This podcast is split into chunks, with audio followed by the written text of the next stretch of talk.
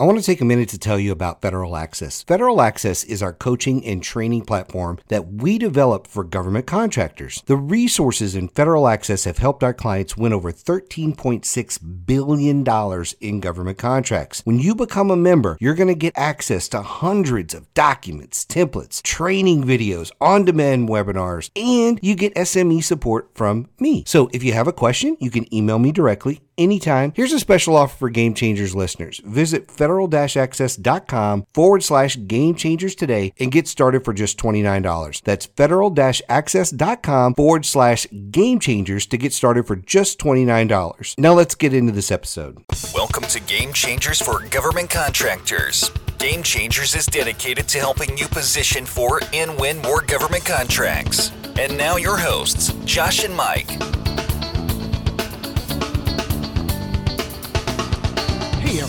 Josh Frank here.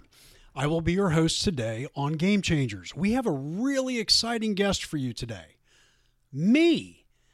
I waited until Mike was on the phone and I quietly tiptoed around his desk and I've snuck into the recording studio because I've been wanting to record this podcast for months. I'm also planning on releasing this podcast via an article on LinkedIn in the coming weeks. So if we're not connected on LinkedIn, as you're listening to today's podcast, hop onto LinkedIn and send me an invite. Okay, so today I'm going to be talking about the future of government procurement. And over the last several years, I've been watching the market change. I don't have a crystal ball like and like anyone else I, I can't see the future. But today's podcast is about predicting the direction of government procurement patterns and changes that are taking place. And then stay tuned because i'm going to finish today's episode by giving you several recommendations on what you can do to strategically position your company for the coming years so let's start with the basic premise that there are challenges, especially small business challenges, in government acquisition. Okay, first challenge the level of spend versus the size of the acquisition workforce. You know, the contracting, you've probably heard me say this before, uh, you know, the, the contracting officer community used to be 100,000 strong and now it's dropped to somewhere between uh, I don't have exact numbers, but somewhere between 30 and 40,000. And on the flip side of that, you have appropriations where the funding has almost tripled, right? I mean, look at the Department of Defense. Um, the Defense Authorization Act that was recently signed at Fort Drum it was for $717 billion, right? And if you look 15, 20 years ago, what was the DoD budget? It was like $250 billion, right? So, to plant a seed we'll, that we'll be discussing here in a bit, this is why strategic sourcing is so valuable to the government. Okay, and, and I'll talk more about this uh, as we go through.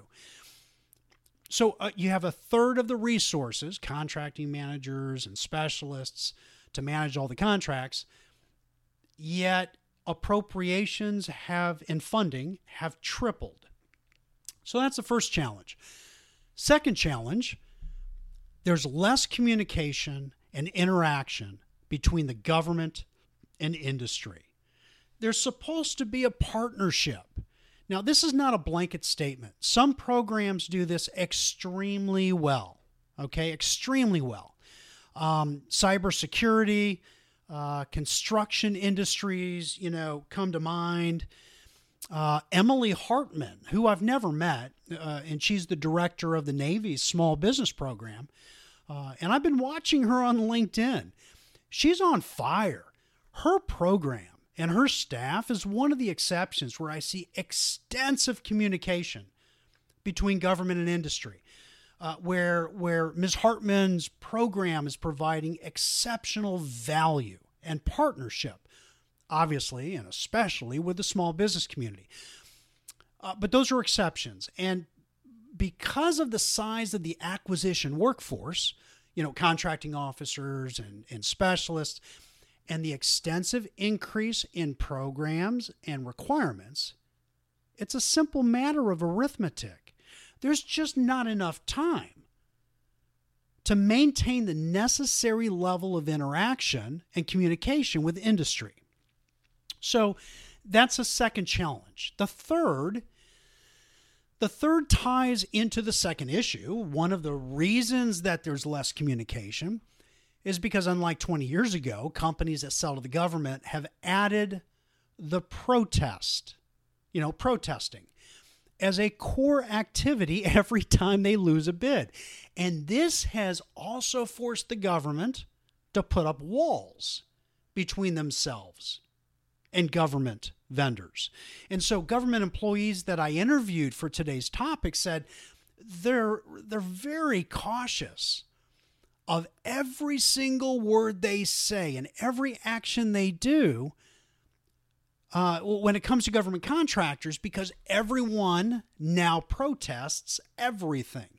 Now, I should add that, you know, the GAO is going to start charging companies for protests and that's based on thresholds and, and, and other items. But but that doesn't resolve the underlying issues, right? You have many less contracting uh, professionals. You have an incredible increase in government spending, and there is a lack of communication and partnership between government and industry. The fourth challenge is a lack of balance between the needs of industry, especially the small business community, and the current focus of government strategic sourcing initiatives. If you've ever heard me speak or keynote a conference or, or watched one of my webinars or spoken with me or even listened to me on, on other you know game changer episodes, you know I love coaching, right? Especially small business community and I always go off on tangents. So, a quick tangent on reverse auctions, which I don't think are good for business. For all the value that the government gets from reverse auctions, reverse auctions are terrible for industry. Now, by their very nature, they magnify what we often call low price technically acceptable, right? They magnify LPTA. In fact, in the last several weeks, uh, one defense contractor announced that their contract with the government to run reverse auctions was not renewed. Reverse auctions are still taking place and will for, I'm sure, several years on various platforms. But I predict that various strategic sourcing initiatives will replace reverse auctions. Okay? Now, let's i'm going to jump uh, jump to something else real quick. Let's talk gsa schedules because the future of government procurement involves them. One of the first they're one of the most common and recognizable contract vehicles in the government market. So for those that are totally brand new to government what is a gsa schedule? Well it's simply a contract vehicle. It's a license to hunt you don't win anything or make any money unless you market it and get the government to use it and buy from you. And, and, I'll go off on another tangent. All those GSA schedule application service companies, you know, companies that will help you get a schedule, often don't tell you all the facts. For example, currently 17,300 companies have GSA schedules. 50% fail to make money with their GSA schedule, right? And if you look at the total number of SAM registrations, I, I'll put it about 600,000. I'm off one side or the other, but we'll use that number. Only uh, 2.9%, uh, 3% of companies actually use a schedule. Okay, so several comments on GSA schedules as pertains to the future of government procurement. They are de facto category management and strategic sourcing. right? That I mean, GSA schedules are category management. They are strategic sourcing. Uh, so so CAT management and and programs like FSSI, Federal Strategic Sourcing Initiative, strategic sourcing in general, it is not new to the government. It is not new to federal acquisitions. And in fact, there's a pilot that is either getting ready to start or is already taking place to test a possible replacement for GSA schedules. Now, I know I've just grabbed many of you, many of your uh, your attention, and you're going, "What? What? What are you talking about? I've got a schedule." The average schedule purchase, especially for commodities, has been reported to be at or less than 25,000. And so the article, the report that I read, the government is is piloting building an online shopping portal. I haven't seen it, but I've I've been told it's similar, at least from a capability perspective, to Advantage, GSA Advantage, FedMall, other online shopping storefronts.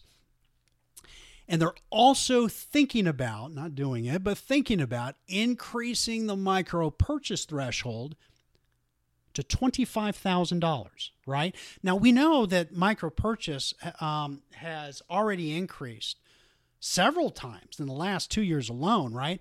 Uh, I mean, what federal agencies have gone up to 10,000, uh, DOD's gone up to 5,000. May have that backwards. I think that's right, though. Um, but not 25, right? From several government folks, I've been told they are evaluating if the GSA schedule program can it be improved? Can it be modified? Or should it, based on technology and current industry practices, become obsolete?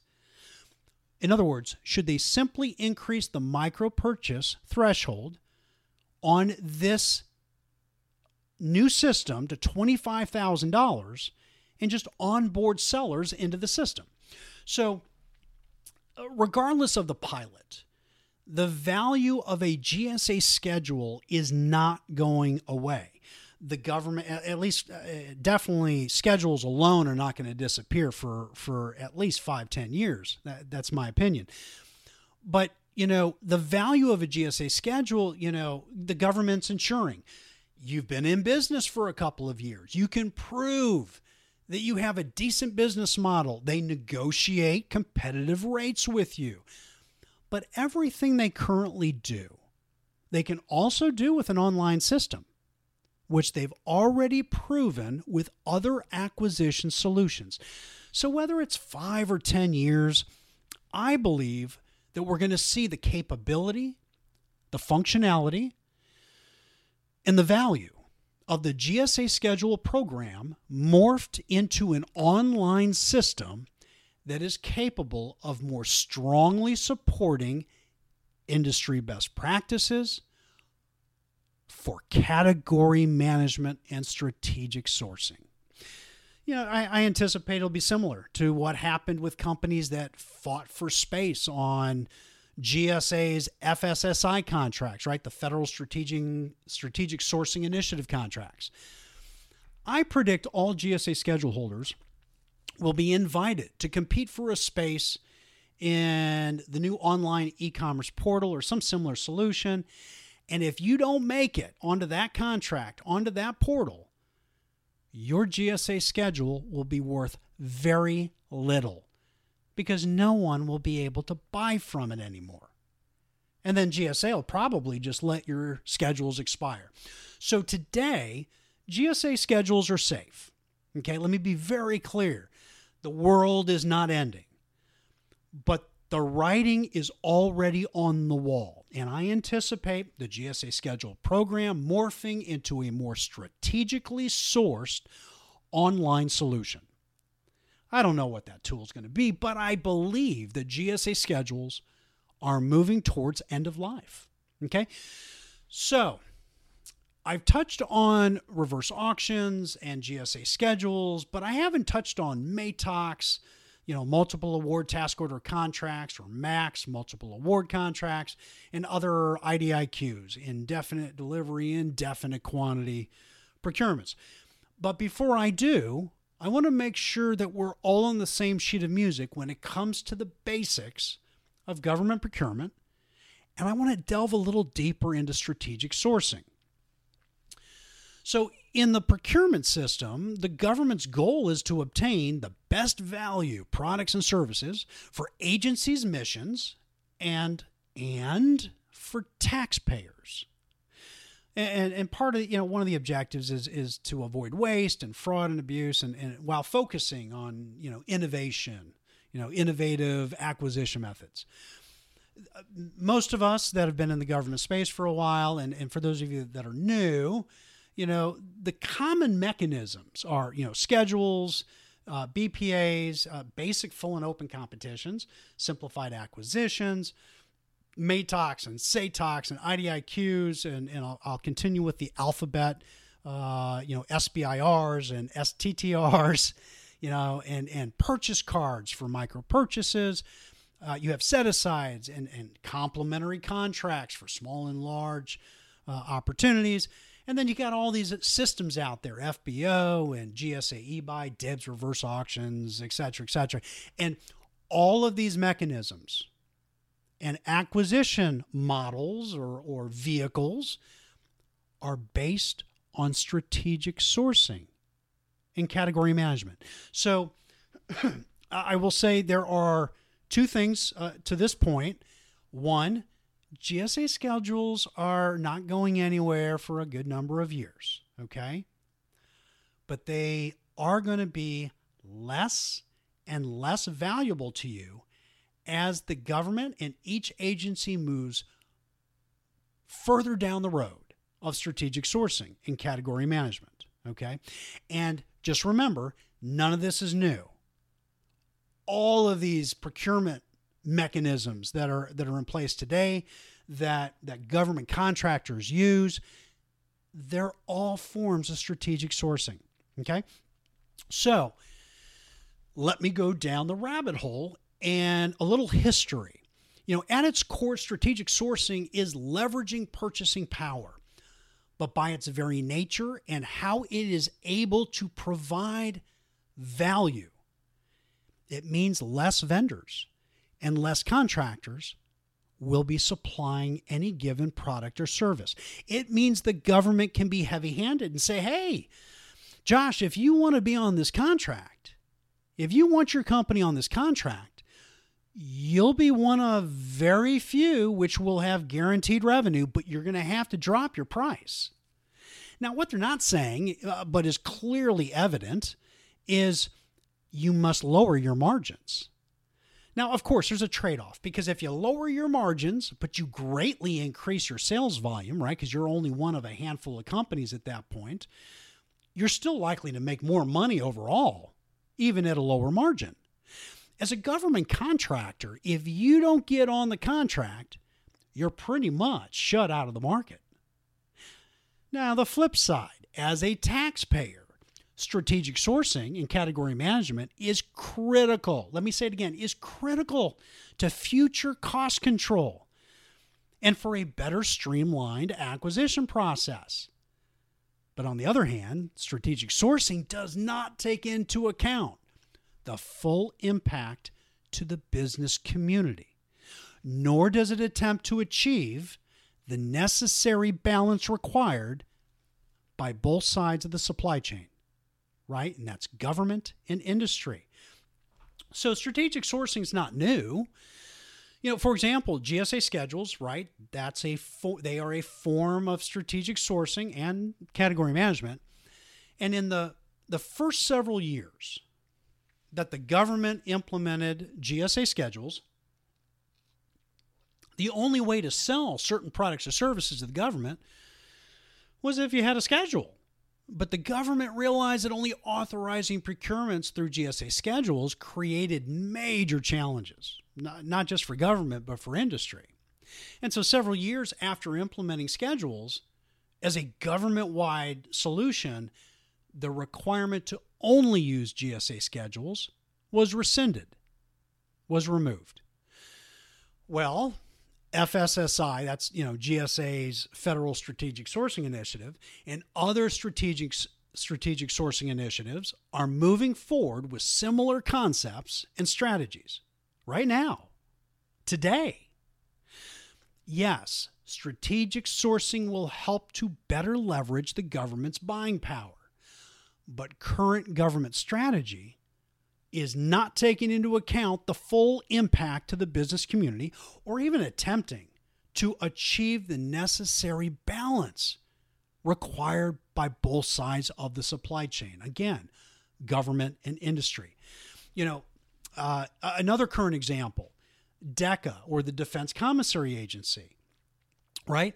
They're moving towards privatization and private label and consolidation.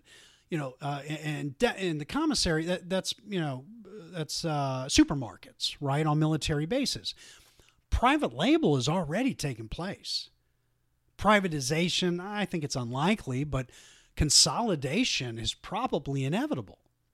And so, assuming military commissaries, the supermarkets, and in military exchanges, box stores, right, like Target and Walmart, uh, that they're going to all consolidate. If you're one of the companies that sells to this $20 billion government market, your entire world is shifting right now. Okay? So let's let's move in a different direction and talk some quick history, right? Uh, let's talk GSA's FSSI program, their strategic sourcing initiative. There's five major programs right now building and maintenance operations, wireless janitorial, office supplies, and MRO, maintenance, repair, and operations. And all of these are multi, you know, million, if not billion dollar programs. And back in August of 2016, I sat down. I sat down with Congressman uh, Luetkemeyer and Senator McCaskill's staff, so representing, you know, the House of Representatives and the U.S. Senate, both Republican and Democrat. And I walked through the numbers of what happened to small businesses when office supplies fell under strategic sourcing the government put a great spin on it and said it was uh, an acquisition like any other acquisition and that they were taking advantage of, of strategic sourcing principles. But but this one was different because because no matter what if you weren't selected to be on this contract you could you could not sell office supplies to the government. And hundreds of companies with GSA schedules that didn't get on the contract were told, hey, you can keep your schedule, but the government's probably not going to buy a whole lot from you. You'll still get some micro purchase buys. But that was it. Hundreds of small companies went out of business pretty much overnight. And I had these discussions with, you know, uh, my congressman and with my senator um, and uh, there was some traction, but and we'll talk more about that as we go through this. But bottom line, strategic sourcing is still full speed ahead.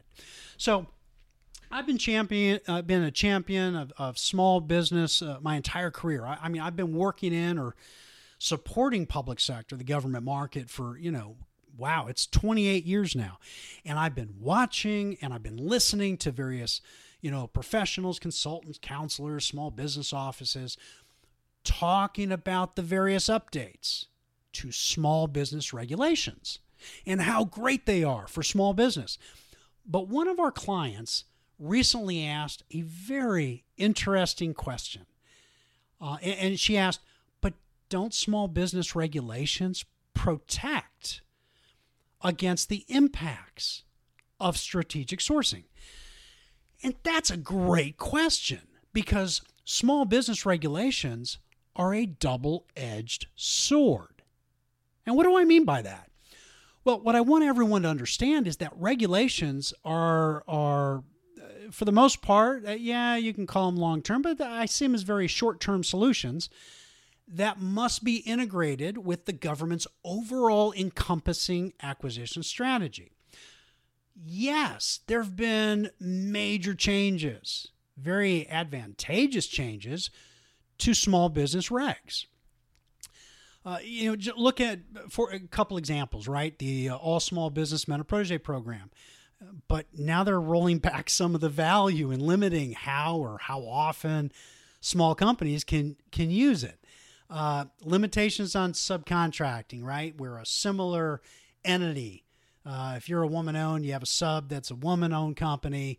They can your sub can count towards a 51%. That's awesome. Uh, mixed type contracts, right? If you have a contract that's both product and service, uh, whichever one is greater dollar value, product or service, that's the NAICS code, right? And there's more to it, but but it, it's a it's a great new reg. Uh, and then even affiliation rules, you know, they're really cracking down to protect uh, the honest small companies and, and keep the, uh, the the bad companies from winning. But you have to look at all of these various small business regulations from the bigger picture. You know, the small business community is excited. And, and, and look, I get it, rightfully so, about all these changes. These changes are very beneficial today, but they're going to become less and less beneficial as the government moves increasingly more and more towards strategic sourcing and category management. And you may be thinking, Josh, I, you're getting a little cerebral with me. I, I, it's almost philosophical. Give me an example. And, and, so, you know, before I decided to record this and, and sneak into the studio, uh, and by the way, I can see Mike. He's hammering on the window, the glass. I'm I am in his domain. Um, I'm going to ignore him for a minute. And um, I'm going to give you an example that I thought about before I, I, I came on today. And that example is this. Let's we're going to use office supplies, okay? And we're going to go back a couple of decades. Assume there were 3,000 primary companies that that sell office supplies. Uh, and that includes Office Max and Staples and other large brick and mortar and, and, and lots of small companies, right? Hundreds and hundreds of small businesses. At the time, there were no GSA schedules, right? I, again, we're really going back, bear with me. But then GSA schedules start being used. And while all 3,000 companies can sell to the government, GSA schedules, a form of strategic sourcing, award schedules to 650 companies. Okay, and the government told all uh, told the, the federal agencies, you can still buy open market. However, we've negotiated competitive rates on this new program called the GSA schedule. And so agencies start using GSA schedules more and more year over year. And now instead of having 3,000 companies making the majority of the money, it's down to 650 companies. So only 22%, if my math is right, 22% of the previously successful companies are now actually selling to the government. Now, I want you to jump forward to the last 10 years. And GSA says, you know, we want to we want to leverage industry best practices and we want to leverage pricing and get lower pricing and get a bigger bang for the buck. And we'll get a lower we'll get lower pricing if we leverage the market. And so we're going to create a program and we're going to call it the Federal Strategic Sourcing Initiative or FSSI the FSSI Program Office puts out a strategic sourcing solicitation for office supplies, and they ask all companies, especially all the GSA schedule holders, but not limited to them, everybody, to bid. And they they awarded 20 contracts, uh, or the third generation uh, right now, currently. They award 20 contracts, from which 19 of the 20 are small business. And GSA says, wow, wow, look at this. 95% of the companies that we've given awards to are small business. Is this not awesome? Look how we're supporting small business. Look at how we are supporting the federal mandates to support smaller companies. And I would say to you, right? I would say to you, we need to look at the bigger picture. now we've dropped from 3,000 companies down to 650, down to 20. When the government started using GSA schedules, 22% of companies selling to the government were then making money. I, and, and bear with me, I, that 3,000 number I, is is I, I pulled out of the air. So you know, don't fully quote these numbers. The 20 companies currently on the contract, though, absolutely is, is valid, is, is an accurate number. So I'm using this as an example. And so now only 20 companies are being used by federal agencies. We've dropped again from 22% to less than 1% of office supply companies making sales to the government on a consistent basis. So let's bring this full circle. We have outstanding progress on small business regulations, regulations that are truly beneficial to small business. But I offer you this question what good are these regulations when the government is maximizing its leverage and only allowing a handful of companies to sell to the government anyway? This is what I call, at least in terms of the government, negative market leverage, right? Negative market leverage. The government is touting, enacting, and promoting extensive regulation updates for small business. But it's also moving at light speed to facilitate a massive shift in strategic sourcing and category management. The problem is that small business regulations and the shifts in strategic sourcing and category management are being enacted under separate programs, separate regulations, and the government is not taking this into account. So the government is doing what taxpayers and agencies want. They're leveraging price by saying, hey, if you want to be one of the 20 companies that all agencies will buy from, then you got to lower your price to X. And that's the objective of strategic sourcing to leverage contractors and get the lowest possible pricing. But if there's only 20 companies in the world that agencies will buy from, office supplies is a perfect example, that's negative leverage because it eliminates the majority of the market. What I'm trying to say is that all the small business regulations in the country will mean nothing to all the companies and small businesses when agencies are no longer allowed to buy from them. That's negative market leverage. So, since I use GSA schedules in the example for office supplies, you may be thinking, well, Josh, doesn't the government only buy a small percentage on GSA schedules?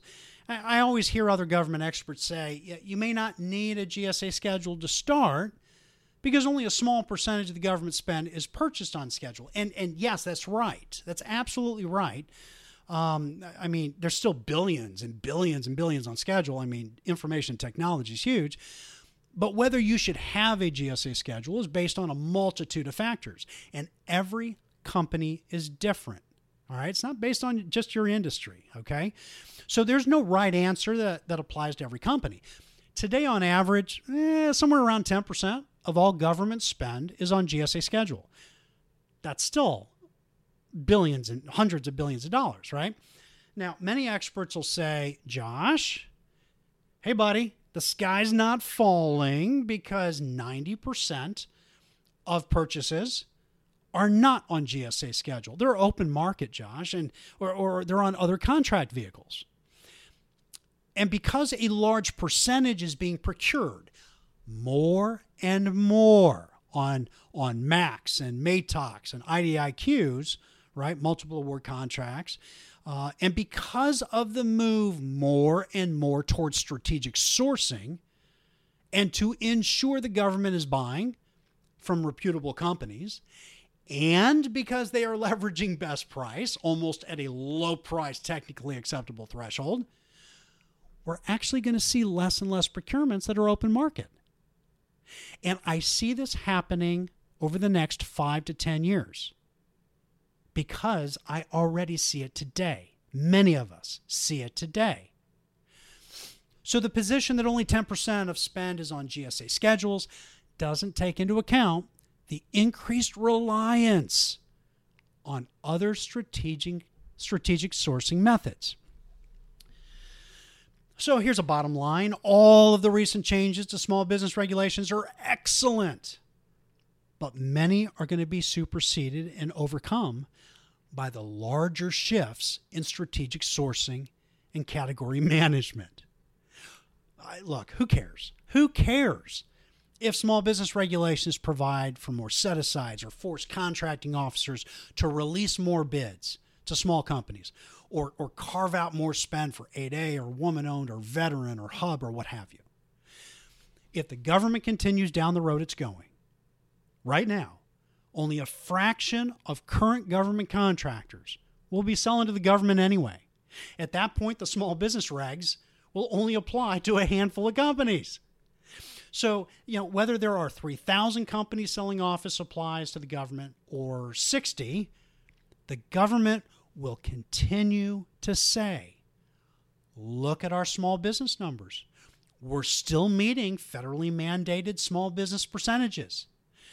They just won't say that their ability to meet those numbers is with a pool of only 60 companies and that they just shut out 45,000 others, right? And many of which are going to go out of business. For right or wrong, government is their primary revenue stream. My point is strategic sourcing is transforming government procurement strategy much more than many realize. So you might be asking, okay, why aren't we hearing more about this?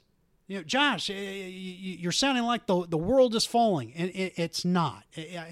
This shift will take many years. But if you're in this market to stay and to and to protect and maintain and grow your revenue streams, you have got to start paying attention to it. So, why aren't you here why aren't you hearing more about this?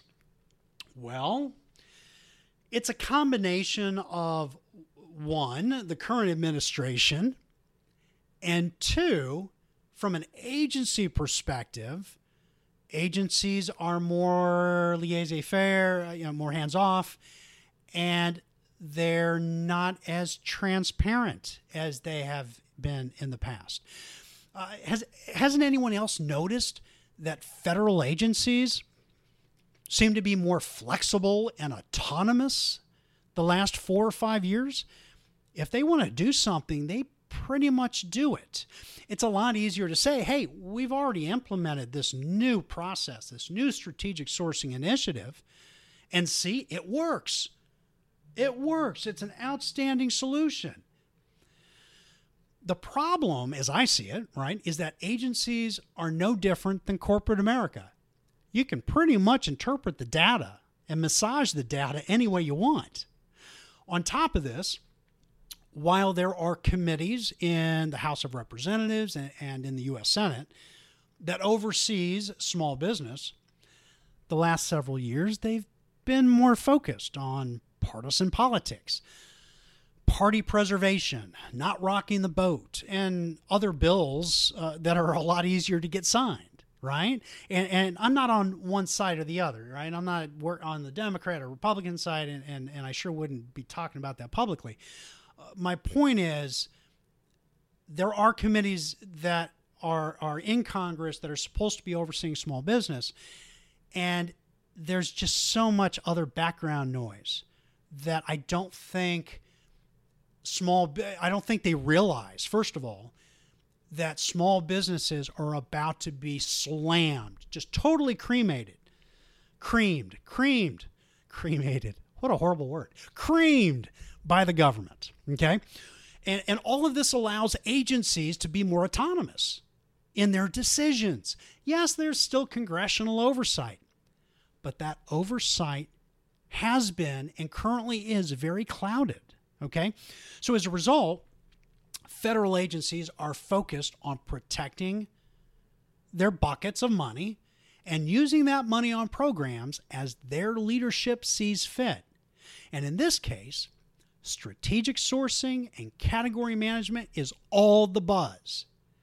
And leveraging the number of government contractors and their pricing is their focus.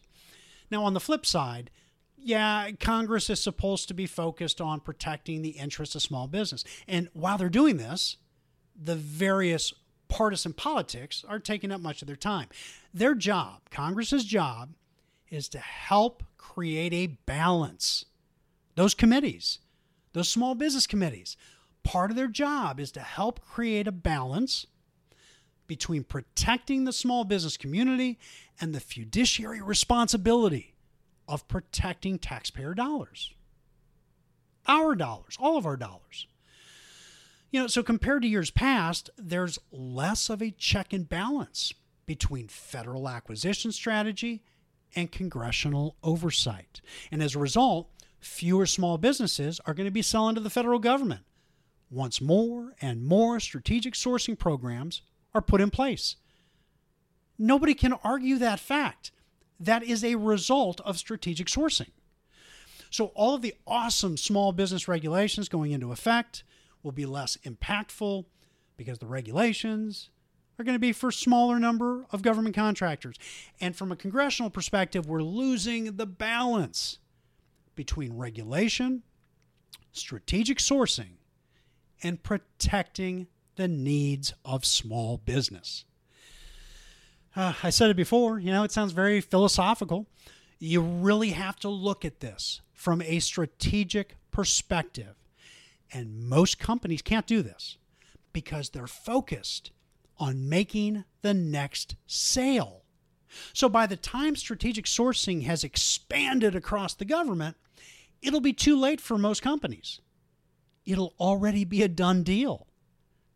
So, what can you do?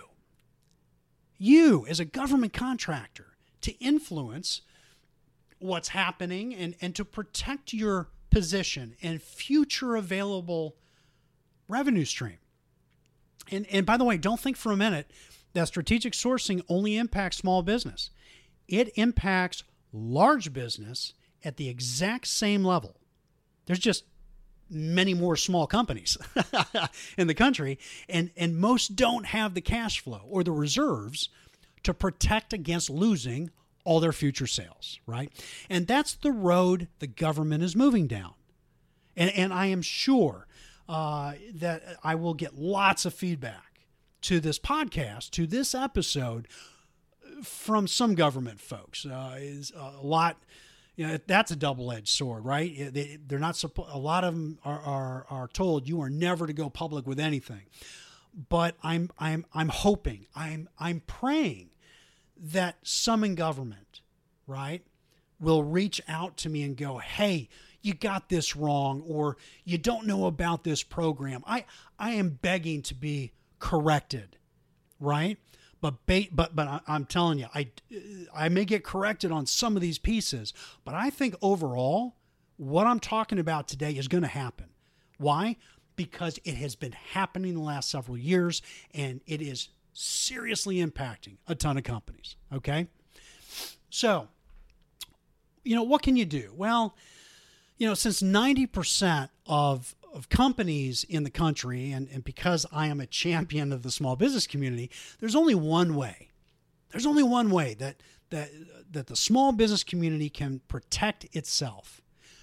We must all engage our representatives and our senators and convince them that there must be a balance.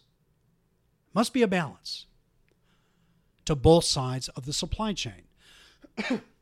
Yes, the government should leverage pricing to get goods and services at, at competitive rates. As a taxpayer, of course I agree with that. But there should also be a balance where the small business community is protected as well. All right, so I'm going off on another tangent. Bear with me.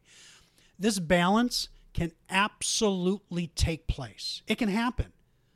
But neither federal agencies nor Congress are working together on this. There are different incentives on both sides, okay? This has to be a grassroots effort. A handful of companies are not going to influence congressional focus.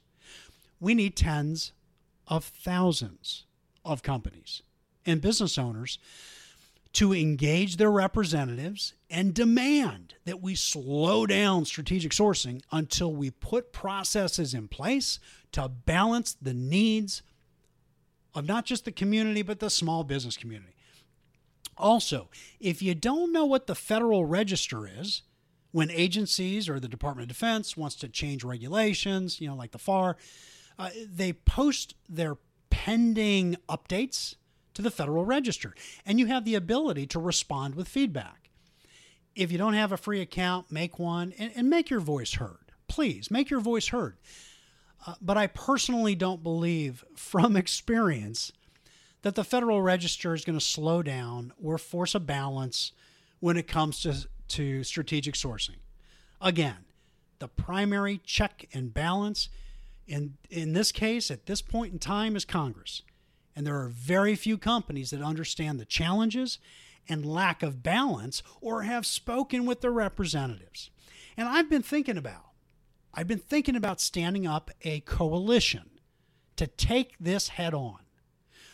But it's a lost cause if the small business community doesn't understand the challenge and doesn't come together to influence the acquisition strategy you know, if we if we get enough feedback, if I get enough feedback from from this podcast uh, and and the post that I'm going to be publishing on LinkedIn, I'll stand up a coalition.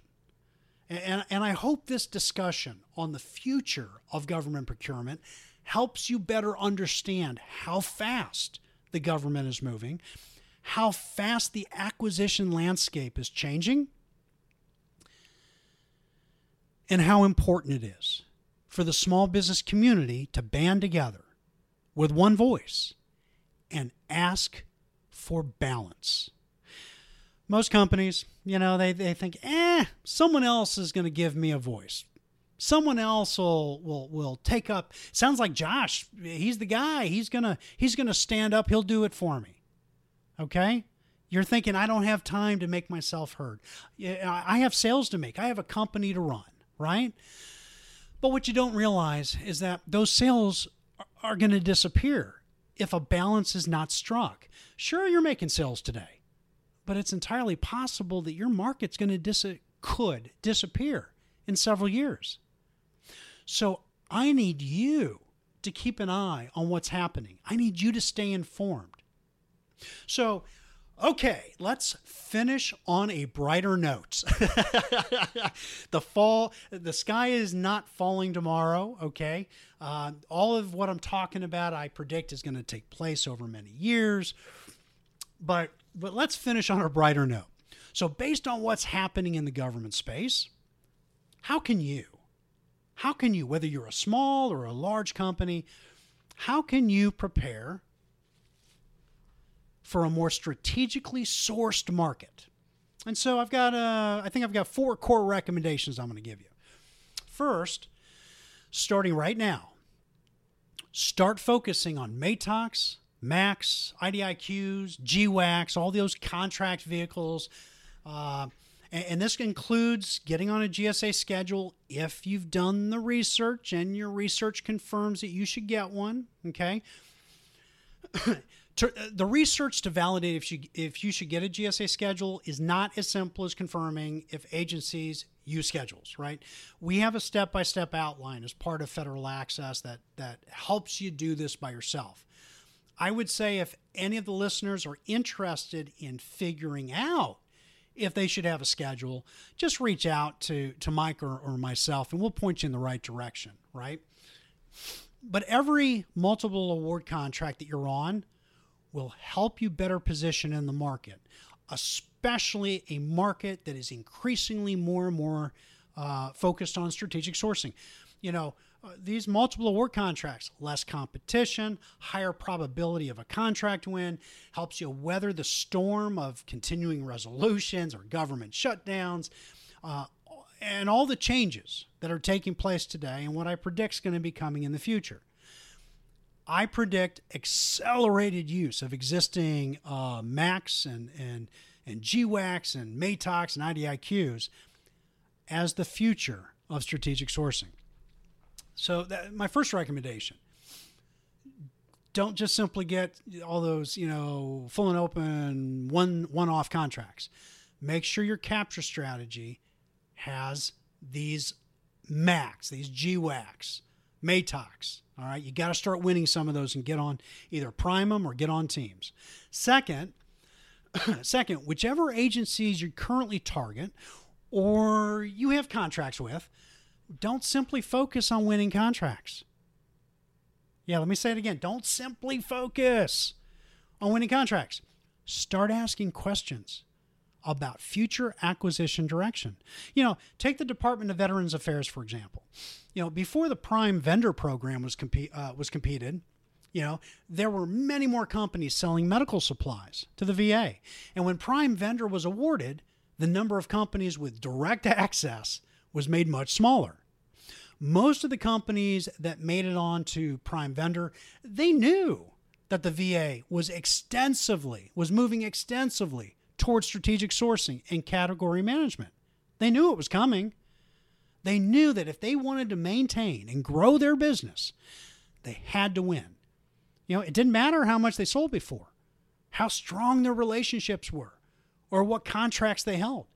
If they didn't make it onto that prime vendor, that's a, for the most part, it's a, you know, it's a MATOC, it's a multiple award task order contract. They were likely shut out of the market or would have to subcontract to those that won. Most companies that were not aware of what prime vendor was going to be before the acquisition didn't make it onto the contract. This process is going to start taking place across the entire government. So whether you're new to government uh, or your your company has 50 million in sales or 300 million or 2 billion, You've got to understand the direction that your agencies are taking. If you're talking to a contract manager with FDA and they say, yes, we're looking at possibly moving our buys to a, a government wide contract, or we're looking at streamlining our buys and we'll be releasing an RFP in the next year, then collecting intelligence and information on this becomes one of your company's most strategic initiatives.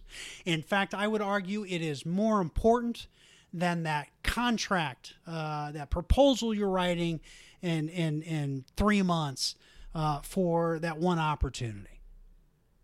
It is so important. Third, keep focusing on building relationships. I mean, relationships are the key to everything, right? I mean, I, that's not. Uh, I'm not giving you. This is not rocket science, right? I'm not giving you some lightning truth. Everybody knows that. It's how you're going to consistently win contracts today, and it's how you're going to be prepared for when the government shifts or your agencies shift more and more towards strategic sourcing. And finally, last, I want you to contact your representatives and senators. Don't rely on me to do it, okay? I'm just one person. Uh, and, and if I get enough feedback, I'll stand up a coalition. Uh, but I've got to have, I got to know that there's enough people out there interested, right? And understand. And that's a major purpose of this podcast, make you understand what's coming. Uh, but I want you to contact your representatives and senators. Tell them that we've lost some of the checks and balances and that we need a stronger balance between strategic sourcing initiatives and the needs of industry and the small business community. Help me help you. Okay. Forward a link forward a link for this episode to your representatives, to your senators, or even the media as a supporting resource. And so I'll close with one final thought. If you're a government contractor, or you want to be, you have to assume, at least strategically, that in the coming years, that strategic sourcing is going to extensively transform the market. So start competing as a prime or subcontractor on various contract vehicles. I want you to ask questions. I want you to collect information.